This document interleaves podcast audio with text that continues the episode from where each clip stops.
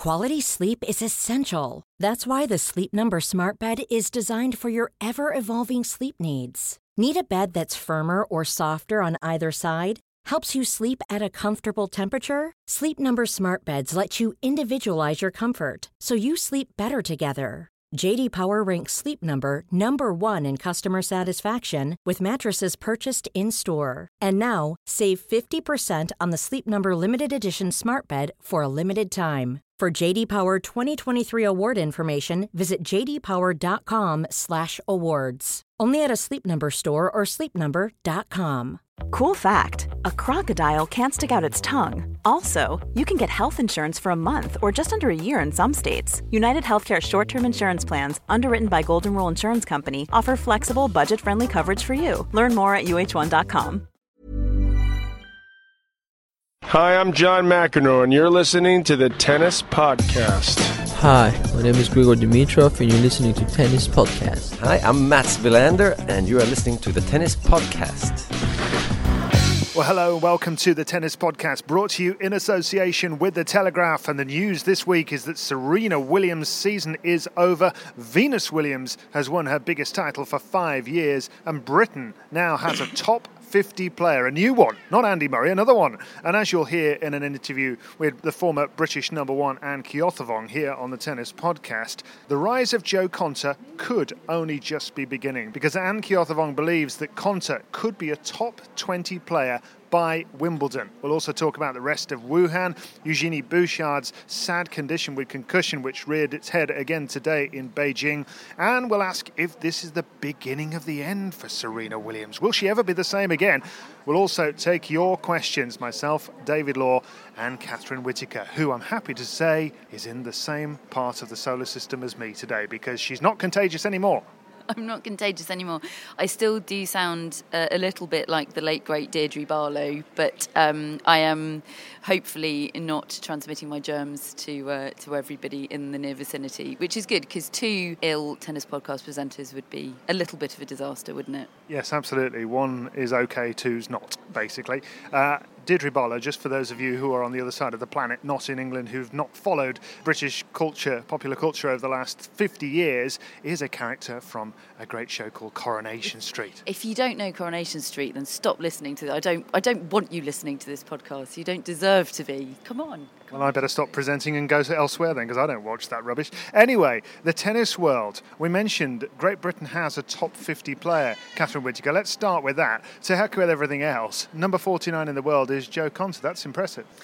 Yeah, and uh, by a, a, cruel twist of fate in the ranking system, poor Jo Konta, as a result of her meteoric climb through the rankings, was unable to, to play qualifying for, for Beijing this week, which which is a shame for her. But uh, I mean, there's no end of praise, is there? I mean, we're going to hear from Anne Keothavong, who can say it far better and with more authority than me, that she is just continuing to be brilliant. And we keep thinking it has to fall apart. It has to fall apart because you know we we've seen the old Jo Konta and we assume this new Jo Konta is a construct of some kind. Well, maybe this is the real Jo Konta, and the other Jo Konta was, you know, the imposter. The imposter, exactly. And I'd love to think that that is is the case. Absolutely. Well, we'll hear from Anne Keothavong in a little while. But what about that performance from Venus Williams, who was the player that eventually beat Konta in the quarterfinals, and I mean, she had to do it the hard way. Konta didn't give her anything for free, but the, the Venus Williams story just goes on, doesn't it? I mean, this is another fabulous win.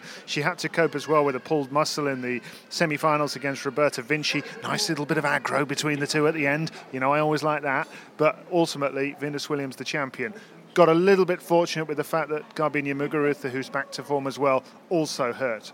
Well, you could say fortunate. I mean, it, it was a, a, battle of, of the, the walking wounded, wasn't it? And Venus, at the uh, tender age of 35, uh, was the, the one able to, to soldier on. So, I mean, that's to her credit as well.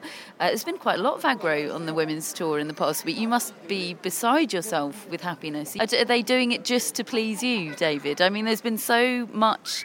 I mean, just I think it's been just the right level of aggro. Actually, it's been just a little bit of needle, just a little bit of, you know, crossed words at the net, but nothing. No, you know, missed handshakes or anything. All within the confines of sportsmanship, but just enough spice to keep it interesting. Absolutely. We love it here on the Tennis Podcast. The more aggro, the better, as far as I'm concerned. Now, one player who we're not going to be seeing any aggro from, nor any tennis from, in fact, for the rest of the year, is Serena Williams because she is out.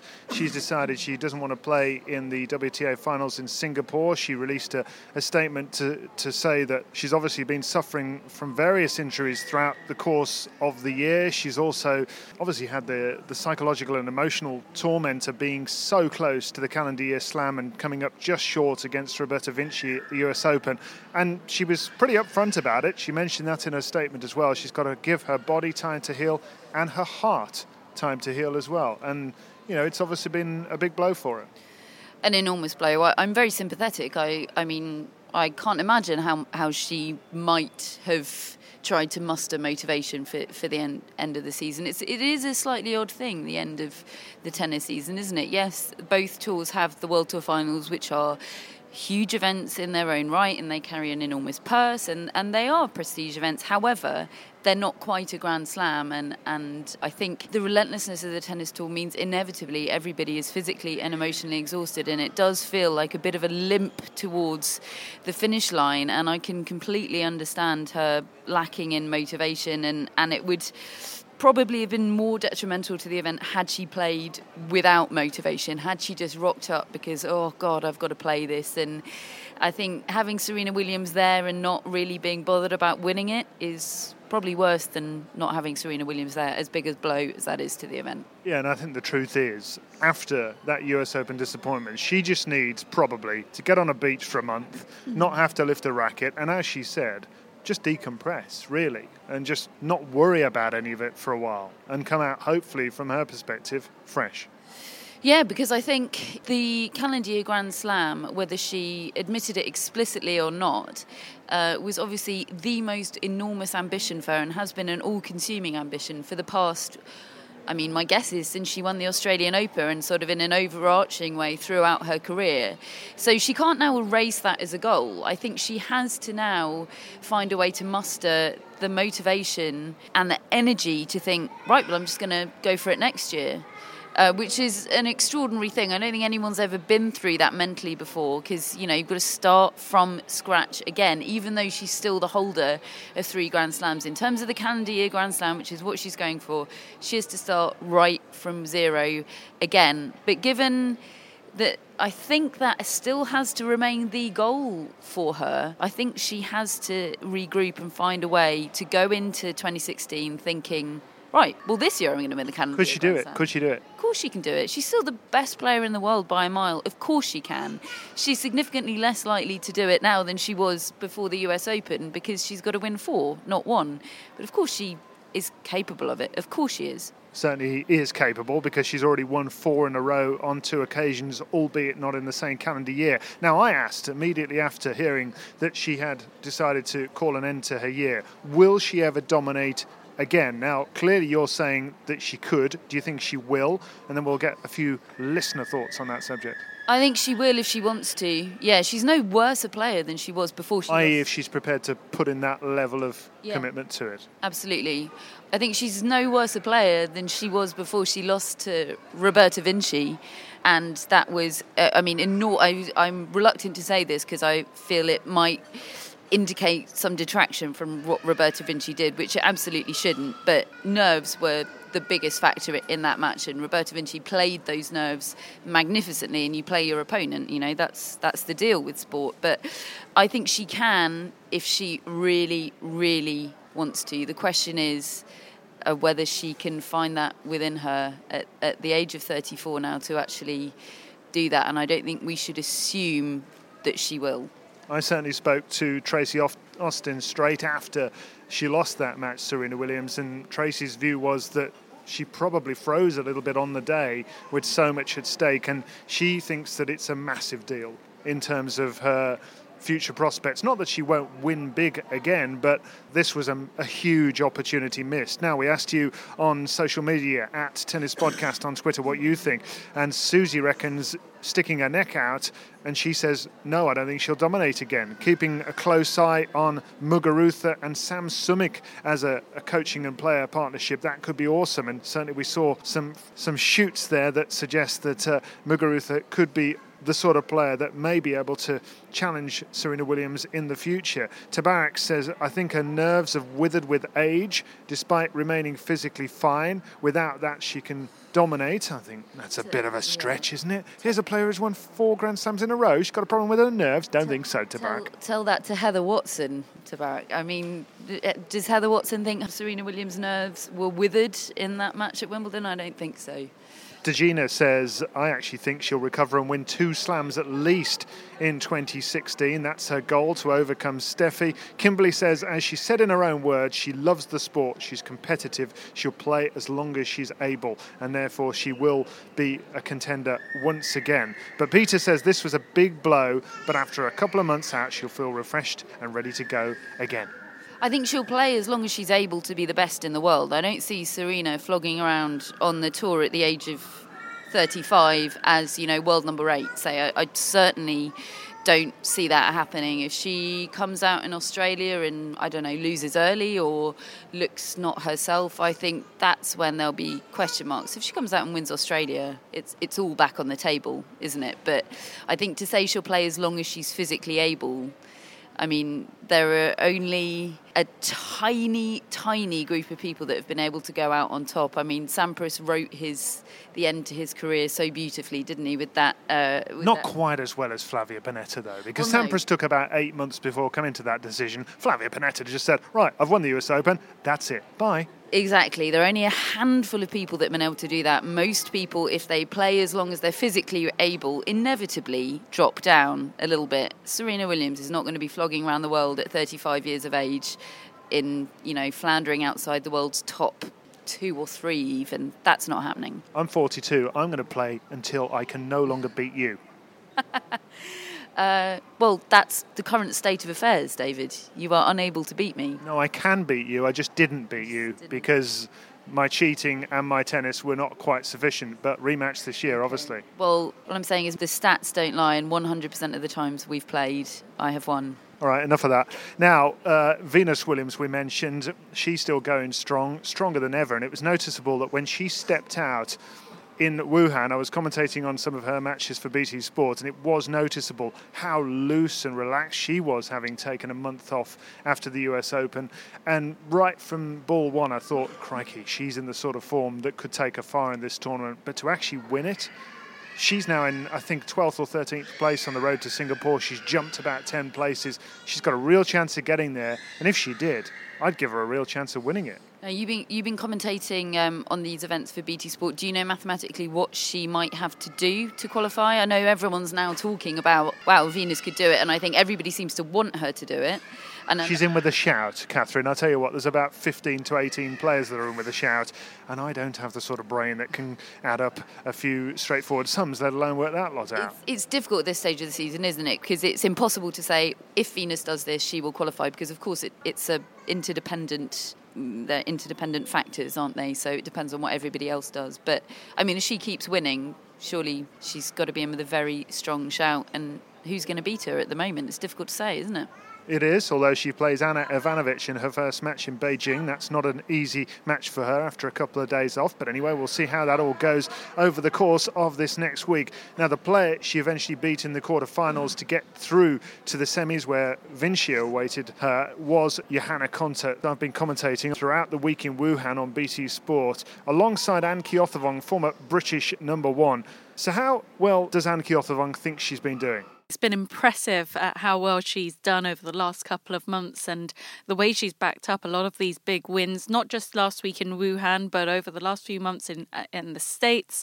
Um, and the improvement, I, you know, I must admit, I didn't see this coming from Johanna Konta. And you actually were on the bench during the Fed Cup tie earlier this year, helping the British team out a little bit. So this has been a pretty dramatic transformation, hasn't it? Because, I mean, she, she's a good player. We've always known she's a, a capable tennis player. But the idea that she would be going toe to toe and beating Simona Halep. Okay, Victoria Azarenka was injured, but she was giving her a good match anyway. She pushed Venus Williams to the limit, and that's only recently. I mean, what she did at the US Open just underlined that point. Yeah, you know, Johanna Konta has always been a player with heaps of potential. She's always been a very good athlete, but it's, you know, it's been well documented about how she has suffered from performance anxiety. I've witnessed it myself. I practiced with her many, many times at the National Tennis Centre um, in Roehampton. But the fact that she's gone away, worked on what she's needed to work on, particularly on the mental side. You know, she's being rewarded for all that hard work now, and she thoroughly deserves it. She doesn't look out of place whatsoever with against any of these top players. And now I'm watching her play, and I, am thinking, yes, this can be. I'm looking at potentially top 20 players. She can go further. She can win big titles. She can beat more top 10 players, more top five players. Um, you know, there really is no limit. But um, you know, if she can stay injury free, stay focused, keep doing what she's doing, you know, the tennis world is her oyster. What do you mean about performance anxiety? What is that? Well, knowing Johanna, the way she is on court, the way she is off court, uh, she will admit this herself. I mean, she's she's quite a highly strung girl, um, and I say that in a good way. You know, she really cares about her tennis. She she's meticulous. She's she's a good pro, um, but uh, you know, sometimes nerves or, or can get the better of you. Um, sometimes you might want something too much, and um, you know, just freak out at times, which uh, which she did. You know, with, with Johanna, certain things have to be done a certain way, but she seems a lot more relaxed to um, a lot of things now. Her approach has changed. She's um, she stayed very humble as well. She hasn't allowed herself to get too overexcited, and you know, credit to her for addressing the problems she had in her game and um, on the mental side and doing something about it. I just think in tennis these days, I think the mental side is so big. You see so many players who are capable of hitting big shots um, and producing great wins, but to do that week in, week out, and to mentally just back yourself and stay calm and stay in the moment, you know, that's the hardest thing. And that's the difference between the very top players and the rest of the field. Um, but if you can get that right, and whatever it is that takes it takes you, you know, which which clicks. I don't know. It's different for every player. Um, you know, if you can address that and um, keep working on it, then you know you can see you can see how a player like Johanna Konta has been rewarded. We've commentated. Quality sleep is essential. That's why the Sleep Number Smart Bed is designed for your ever evolving sleep needs. Need a bed that's firmer or softer on either side? Helps you sleep at a comfortable temperature? Sleep Number smart beds let you individualize your comfort so you sleep better together. JD Power ranks Sleep Number number 1 in customer satisfaction with mattresses purchased in-store. And now, save 50% on the Sleep Number limited edition smart bed for a limited time. For JD Power 2023 award information, visit jdpower.com/awards. Only at a Sleep Number store or sleepnumber.com. Cool fact a crocodile can't stick out its tongue. Also, you can get health insurance for a month or just under a year in some states. United Healthcare short term insurance plans, underwritten by Golden Rule Insurance Company, offer flexible, budget friendly coverage for you. Learn more at uh1.com. This edition of the Tennis Podcast is sponsored by Tennis Channel, and Tennis Channel Plus is the place to watch the French Open. They've got every court live, and you can watch on your phone or on your smart TV in HD. Sounds great. There's genuinely nothing I like more than watching multiple courts with matches everywhere. And can I just sit and watch Court Suzanne Lenglen all day? You sure can, David. Wherever the stories are, the rivalries emerge, and the generations clash, you can watch it all with daily live coverage beginning on Monday, May the 20th. Be there when it happens by subscribing to Tennis Channel Plus to stream daily coverage of Roland Garros. Use promo code TennisPod20 for 20% off your annual subscription. On a lot of WTA events over the last couple of years, and you see a player have a great week and not necessarily back it up. You said top 20 there. I mean, that's a pretty big statement. What is it about the way Konta is playing that makes you think that this isn't just a flash in the pan? I mean, technically, looking at her game, her forehand has improved drastically. Her forehand used to be her shaky side. I mean, now she she stays through the shot a lot better. It's it's a weapon. She's always had a great serve. She's a tall young woman, five foot eleven. She makes the most of her height on her serve. She's able to vary it. It's tough to read when you're up against her, and she's moving well. She she's not afraid to play up the court, um, and she's got a she's got a complete game. Um, and the more she plays at this level, the more she's exposed to the top players, the more confidence she will gain. And uh, you know, I don't doubt that she feels like she belongs right up there. Final question. Britain now has three players there in Heather Watson, Laura Robson, and Johanna Konta, all of whom have been at one time or another inside the world's top 50. A year from now, where are they going to be ranked, do you think? Well, I stand by what I say that Johanna Konta has the potential to be a top 20 player, you know, having witnessed the, the tennis she's played over the last couple of months. Um, I don't think that will happen before the end of the season. Um, it's not possible with the number of tournaments that are left, but uh, certainly by mid next year, you know, potentially that I wouldn't be surprised uh, uh, to see that. Heather Watson. So by Wimbledon by Wimbledon, why not? She doesn't have an awful lot of points to defend, well, for the rest of this year or the start of next year. She played mostly on the ITF circuit earlier this year. I mean, at the start of the year, she was ranked 150. Um, but she's already had a number of top 10 wins, top 20 wins. And, um, you know, even last week in Wuhan, came very close to putting out Venus Williams, who went on to win the tournament. Um, but yeah, I think that that really is a possibility, and I, I don't want to, you know, the, the biggest mistake, and I think it happens a lot, particularly here in Britain. You know, we get excited about a player, we hype someone up, and then we're quick to bring them down. But I genuinely believe that Konta um, can do, yeah, can do much more. Um, Heather Watson, well, she's been struggling recently, struggling for confidence. Um, you know, I don't think it'd be a bad thing for Heather to perhaps well, go back to the drawing board. She's obviously got she's got a great coach in Diego Veronelli. She's got a great fitness trainer perhaps find someone who can help her more on that mental side. Um, I think that will be the biggest thing for Heather moving ahead. Uh, she's been a top 40 player. Um, there's no reason why she can't keep going higher. Um, and you know who who knows for Heather. Um, I know she's determined. I know she works hard. She's a great girl, as is Johanna. Um, but I don't want to put a number on it. Uh, Laura Robson, well, she, she's suffered with so many different injuries over the past two years.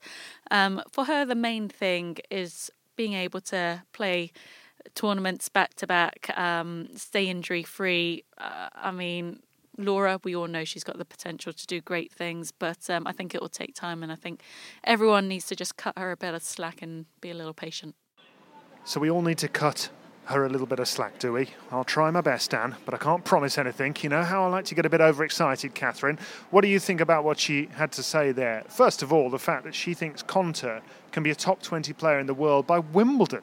Yeah, well, I heard people saying it at the US Open, and that was before uh, she'd even backed up what she did at the US Open at, at, Wuhan, which, as I said on last week's podcast, I find equally impressive. I agree that she's certainly capable of it. I don't disagree that she's capable of it, and if she is capable of it, she's capable of it within that time frame. However, there is still that niggling thing at the back of my mind which says, could it all just fall apart? How fragile is this little bubble she's constructed? Um, because it's just such a miraculous transformation? Is it all being held together loosely and could just fall apart at any minute, or do, has she just found the key and unlocked the door to mental stability? I don't know. I mean, I know that feeling of, oh God, I'm everything's going really well. I'm just holding it together, but I don't quite feel in control of when it might fall apart. Um, and she doesn't give much away in press conferences and interviews about that. She says it's going really well. Yes, I've been working with this psychologist, this Spanish bloke who, frankly, I want his number. Um, he sounds like an absolute. He sounds like he could just, you know, sort everyone's life out completely. Um, I think his name is Juan something. That Juan Coto. We've got to get him on the podcast. Get him to tell everybody about their life and how to sort it out. Exactly. Might even get him to sort mine out. Make me present the podcast better. I think his rates might have gone up a bit recently. Anyway, yeah, she talks about that in sort of quite an abstract way. Yes, I've been working with this bloke. It's obviously working really well, but she doesn't talk about sort of her actual mental processes on the court, or she doesn't really give much away about the depths of what's going on in her mind. So I've I've got no idea whether it's all it could all fall apart. If it does, then I'm incredibly sympathetic because for the rest of us mere mortals, it, it, it it's all only just held together and could fall apart at any minute. But as I said earlier, or on the other hand of uh, on the other side of the coin, this could be the real Jo Konta that's been waiting to come out all this time. So she certainly is capable of it if this new Jo Konta is here to stay. Top 20 in the world by Wimbledon or not, Catherine Whitaker? Not quite, I don't think. I do think she will get higher than she is now. I do. I think she'll consolidate.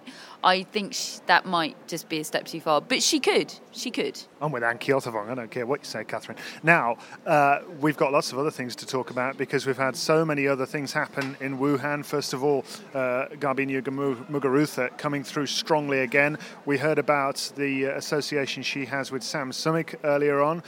It is funny, though, isn't it, how a change of coach can make such a difference. And we've seen it so many times. We have, and there seems to have been a lot of that over the last year and a half, two years. I mean, the, the sort of Genie Bouchard coaching circus has been very well documented in Azarenka and lots of, you know, a bit of a merry-go-round of coaches on the WTA Tour with sort of varying degrees of impact. Just, you know, a change being as good as a rest has to be a factor because um, all coaches say, I mean, I remember and Andy Murray talks very well about Amelie Mauresmo getting it in the neck for Murray's performance at Wimbledon in 2014, losing to Grigor Dimitrov. And he just said, well, all she's basically done up to that point is sort of observe him and try to get to to grips with how he works. He said that had absolutely nothing to do with her because the coaching relationship doesn't really start until several weeks in. So there obviously is something to be said for just that fresh lease of life. Obviously has a huge, huge impact, doesn't it? I'm getting a new coach. Absolutely, it might be Catherine. Now, we'll finish this episode of the Tennis Podcast brought to you in association with The Telegraph by taking a few of your questions. You've been firing them at us with great gusto on Twitter at Tennis Podcast. First of all, Darren Robertson has said Is the women's game an era of high competitiveness, or is Serena Williams' domination of that era? A suggestion that maybe it isn't that competitive and that other players lack a certain level of belief. I would say that element is quite true. I think it is competitive, but I do think she is on another level, and I do think she's also created an aura around herself where players are already a few games down before they take to the court against her. Absolutely. I think there's a bit of both in there. I think uh, Serena Williams, just her presence on the tour has, has, inevitably and undoubtedly raised this sort of mean level of women's tennis enormously. Without Serena, women's tennis would be at a less high standard than it is now. But there is equally this enormous gulf. And I think players do, not just because of how good she is, but also just because of her whole demeanour, players do lack the belief. There's only a tiny minority of players that, in their body language, when they walk onto the court, really look like they think they could win. Azarenka is the one that jumps out to me the most, that she doesn't look afraid. If she is afraid, she covers it up well. So I think there's a bit of both in there, but I, I don't think it would quite be fair to just say Serena's brilliance indicates lack of commitment from other people in tennis, that uh, from other women's tennis players. That would be, I think, enormously unfair. Enorm- yeah, uh, reductive, a reductive um, assessment of the situation. Catherine Whitaker has spoken. Sarah Evans wants to know what foreign journalists make of Johanna Konta. Are they as impressed as we are in the UK? Honestly, I don't think people in other countries could care less, really. She's top 50 in the world. She's barely registered on their Richter scale, has she? They did during the US Open. A qualifier making the second week of a Grand Slam is a big deal, and uh, I did. They produced the press clippings for the for the media at the media desk at the US Open, and I picked those up every, every morning. Um, and after she beat Garbiñe Muguruza, I was reading through them, and there was a lot about Jo Konta in the American press. And uh, I remember making reference to this in one of my broadcasts on Eurosport. Um, I was being asked by them, "Look, we know how it's being picked up here, but how how is Jo Konta being covered out there?" And I remember saying, "Well, I read one piece about her in I think it was USA Today, referring to her, to her as an Iron Woman, and who on earth would have thought that Jo Konta, she of mental frailty, might be referred to in the American media one day as an Iron Woman. So, I, I mean, obviously, it's not registering uh, with the same penetration elsewhere, but a qualifier making the second week of a slam is a big deal on, on any scale. I would love to be referenced as an iron person at some point in my life. Sadly, I don't think that's going to happen. Uh, Abby says, How much would Great Britain winning the Davis Cup do for the Andy Murray legacy? Does it drastically affect it in terms of his place on the greatest of all time list? I, I don't think it would make an awful lot of difference. I do think, on a personal level, it would be a huge achievement for him. I do think it is a factor, uh, but I think the thing is with him is he's so far away in terms of Grand Slam titles won from all the others that it, I only think it really comes into play once he's won an awful lot more Grand Slam titles. Yeah, I don't think. I mean, so many of the top players have made it a goal at one stage of their career to win the Davis Cup. Federer, Djokovic, not just because of the personal achievement of it, but also the impact it's had on on their individual careers. I don't think just having the words Davis Cup winner next to Andy Murray's name will make the difference. I think if he does it, if GB do it, I think when we look back on the specifics of how that was done and the contribution he made, I think that could go down as one of the greatest Davis Cup achievements to have sort of single-handedly won all the all the singles matches, which regardless of how the finals goes, he's pretty much put that sort of an effort in already. Um, so I don't think just adding that simply on the computer to his list of achievements makes an awful lot of difference. I think, though, the uh, the way it could potentially be done will count as something pretty monumental. Associated question to that, Owen wants to know, putting our British bias aside, bias? I'm not biased. Are you biased? I'm not biased. Oh, yeah. I don't care what Catherine says. I'm not biased, Bowen. All right, or maybe I'm a bit, a little bit. Uh, has it really been a big four in this era? No disrespect to Murray, but has it been a big four, or is it, uh, in his words, hashtag the big three? Do you know what I think? I actually think it, there is a big four, but I think he's a very distant fourth. That is how I would characterize it. I mean, actually, he's he's won a little bit more than Stan Wawrinka in terms of major titles, include that Olympics amongst it. They've won the same number of Grand Slam titles. He's been at the top for a lot longer. I think that has to be factored in. But I, I, I think it is only just a big four. We've got used to saying it, but if you actually look now at the accomplishments of the other three, there's a, a major chasm between them. Without question, yeah, I would agree. It's a big, it's a big four. I think because pretty much consistently, with odd exceptions, odd odd blips of post back surgery, etc., etc. I think it does count as a big four because almost entirely consistently, when Andy Murray has stepped onto the court in the past five years, let's say, against any of those other other three, you've always thought Andy Murray's in with a good shout here, and I think that's what makes the difference. You know, that's the difference between him and Thomas Berdych. You know, you think, oh, Thomas Berdych could maybe do this, but I'm certainly not sticking any money on him. And that, for me, makes the difference. But he has to be a distant fourth. Look at the golf and the achievements as it currently stands. Ali says Grigor Dimitrov discuss. Oh. Lost to Becker this week was not good. Oh, Ali, how much time do we have left, David? I mean, uh, when about how, two minutes. How long was it ago that I said I'd lost belief, and you looked at me scathingly? Because if I'd lost belief then, I certainly. I'm still looking scathingly, everybody. He's not doing anything to reignite my belief. Let's put it that way. Yeah, but he's got a new coach now, Franco Davin. Maybe this could be the shot in the arm. Yeah, I'm sure Franco Davin was delighted to see him lose to Benjamin Becker. In a... As you said, though, with Amelie Mauresmo and Andy Murray, you shouldn't be jumping to conclusions so quickly. No. No double standards, Catherine Whitaker. I don't think there's zero hope. I'm just certainly, I think. Not even 25 yet. I think, in the uh, words of Johnny Cash and June Carter, time's a wasting, Grigor. Hold on a minute. He's the same age as Jo Konta, and you're getting all excited about her. Yeah, show me. Jo Konta is showing me something. Grigor Dimitrov is showing me. He's in a trough. All right, yeah, you're, you're talking yourself into Grigor Dimitrov, multiple Grand Slam champion, David. No, I'm not. I'm trying to get some. I'm trying to get some balanced view here. I think he could still do it, but if, if I had to say now, I, I don't see it happening. I believe in you, Grigor. Prove them all wrong, that's what I say. Ali also wants to know what do you think about Jamie Murray not playing the Asian swing? Doesn't seem smart given they've not qualified for the O2 yet. They're going to qualify for the O2. He's having a bit of a break. I think it's absolutely fine. What do you think?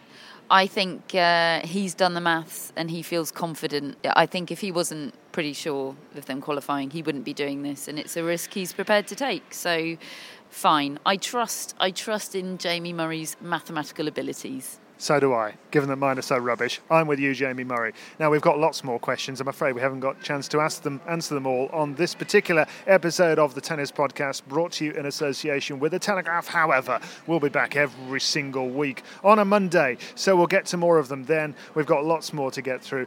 We hope you've enjoyed listening to us here on the Tennis Podcast. Thank you for listening to us. Do subscribe on iTunes. That'll make sure that you're the first one to get the episode every single Monday. Do go to the Telegraph website. Have a read of all the content on there. Loads of tennis chat and articles from Simon Briggs and the rest of the Telegraph team on there. And do leave us a review, as long as it's a very positive one. If you don't want to leave a positive one, don't leave one at all on iTunes. But that's all for now on the Tennis Podcast. Thanks for listening.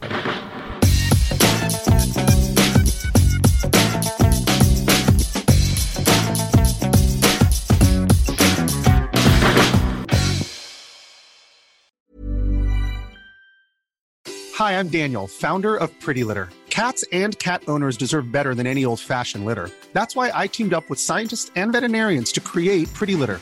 Its innovative crystal formula has superior odor control and weighs up to 80% less than clay litter.